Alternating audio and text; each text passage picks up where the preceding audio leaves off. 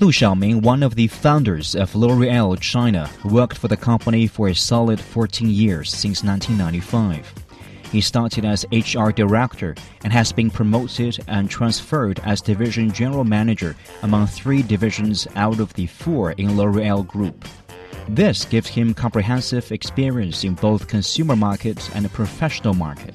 Lu Xiaoming has been promoted to vice president of L'Oreal China in January 2006. From 2009, Mr. Lu joined the luxury business Montblanc China as managing director. During this time, he led Montblanc China in becoming the brand's number one market worldwide. Since mid 2011, Mr. Lu started his own organic cosmetics company, Organic Plus. So, what do you think is core to your success in a multinational? Commitment, passion, and creativity. I think, first of all, many young people today complaining that the employee doesn't take care of them. But in fact, they forgot one thing. Are they committed to their job? Not only are you committed to your employer, but in fact, it's commitment to your career. You're believing in your future. And then you need to have a passion, a strong passion. A person with a passion will never succeed. That's very nicely put. Mm. What about a more detailed tip? To be honest, there's no tip, but we receive thousands of resumes every day. How do we choose? And how can you stand out from all of these 1,000 CVs? You have to go to the top schools, which is no secret. People choose, of course, from the schools. What if, you know, you miss that ship? Well, you probably need to work harder to get into this kind of companies. And it's not a discrimination, to be honest. It's a method of choice if you really want to join great companies, you need to be great yourself in the great schools. Okay, uh, we will note that. It's sort of like a wake up call. But I have to tell you one thing. As you said, this is not the end of the world for younger generation. According to my experience, working in the luxury industries, one thing which is more interesting. What kind of talents you are missing? I'm not going to tell you we are missing marketing director, sales director, all those general managers. No, we have plenty of people from great schools and great MBAs from great MBA schools, the top Ivy Leagues, top Chinese schools, a lot. But in fact, we miss talents like what?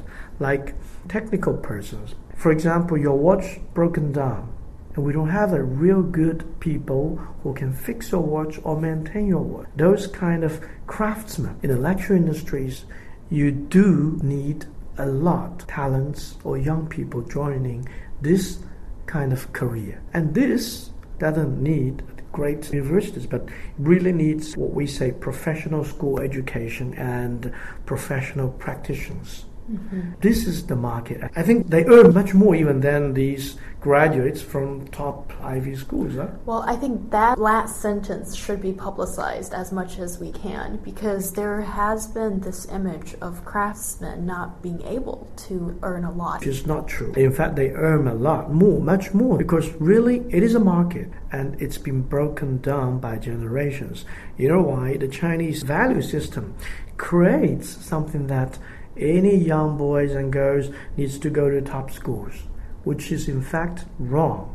Still, you need to have a certain number of population goes to be professionally trained as craftsmen, as uh, technicians, as engineers. Okay, that's really interesting. Mm. Also, for years, according to Chinese law, animal testing is mandatory for cosmetic products to reach the store shelves in China, whereas some international cosmetic giants pride themselves on selling non animal cruelty products in their home markets. Isn't it a bit hypocritical? So, what do you think of this adaptation, so to speak, to the domestic market? Well, you're right. The law has been changing and evolved since beginning of this year. There's a small uh, improvement that the Chinese law says products produced in China is no longer a must to do animal tests. But for so many years, for these big brands to grow in China, they had to follow such rules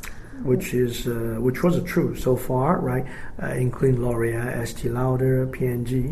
Uh, this is the law that in the country you have to follow. This policy has been evolving and improving, which means I believe the Chinese uh, authorities in this area is getting to be more open and technologically equipped, and they are now able to accept non-animal test products produced in China, which means that there is a controlling system for Chinese companies. And I do believe by the end of this year or beginning of next year, the mandatory animal test for imported cosmetic products will probably be revised for two reasons. One is, of course, we are growing fast and we are probably no longer a developing country in certain areas in the technology, in the cosmetic area, and we believe uh, environmental, animal love, etc., are human values, and we realize that. On the other side, we have technology and uh, equipment today to subsidize this animal test. Uh, I heard there are artificial man-made skin that can be used for test. Mm-hmm. So this is going to be a much better very soon, and I think that will probably help those international brands to feel more comfortable when they distribute their products in China. And for domestic brands, mm-hmm. even till today, we see very little mm-hmm. of domestic brands that we recognize in the cosmetic market. Mm-hmm. During your work at L'Oreal, mm-hmm. you acquired Mini Nurse, which mm-hmm. is a domestic brand. Do you have any suggestions for domestic brands to get recognized and thrive? I think this is really a good question. In fact, as a professional in this cosmetic industry, as a Chinese, I feel there's a bit pity that so far we don't have too many good brands. We have a few brands, local Chinese brands, including the brand you mentioned, Mini Nurse. I was the general manager for acquisition uh, on behalf of L'Oreal at that time. Today, well, obviously it's a pity uh, they are no longer in the market. But there are a few local Chinese brands uh, in the market today. Why not too many? Why not uh, so successful like the international brands? Because when you're looking at the international brands, many of them have 150 years history, and they spend a lot on R&D. You know the formulas, scientific research. This is really the brand drive that you can survive for years and years. So, you do you think the Chinese companies haven't really been investing so much? Keep the brand dynamic is not only putting some supermodels on the TV, on uh, posters. It's a marketing tool, but you really need to have the best quality of the product, the best quality of the formula, and the best quality of the product for that generation.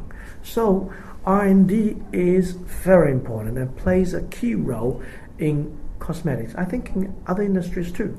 The other thing is you have to be patient. Any R&D involves more than 5 years that you will get repaid. In this case, Chinese entrepreneur, we are clever, we are impatient. We want the brand successful tomorrow and we want make money even within 24 hours if the Chinese entrepreneur start to believe in branding, in R&D, I think we will have finally a good Chinese brand, a Chinese entrepreneur owned brand that can be not only in China market but also in the other international markets.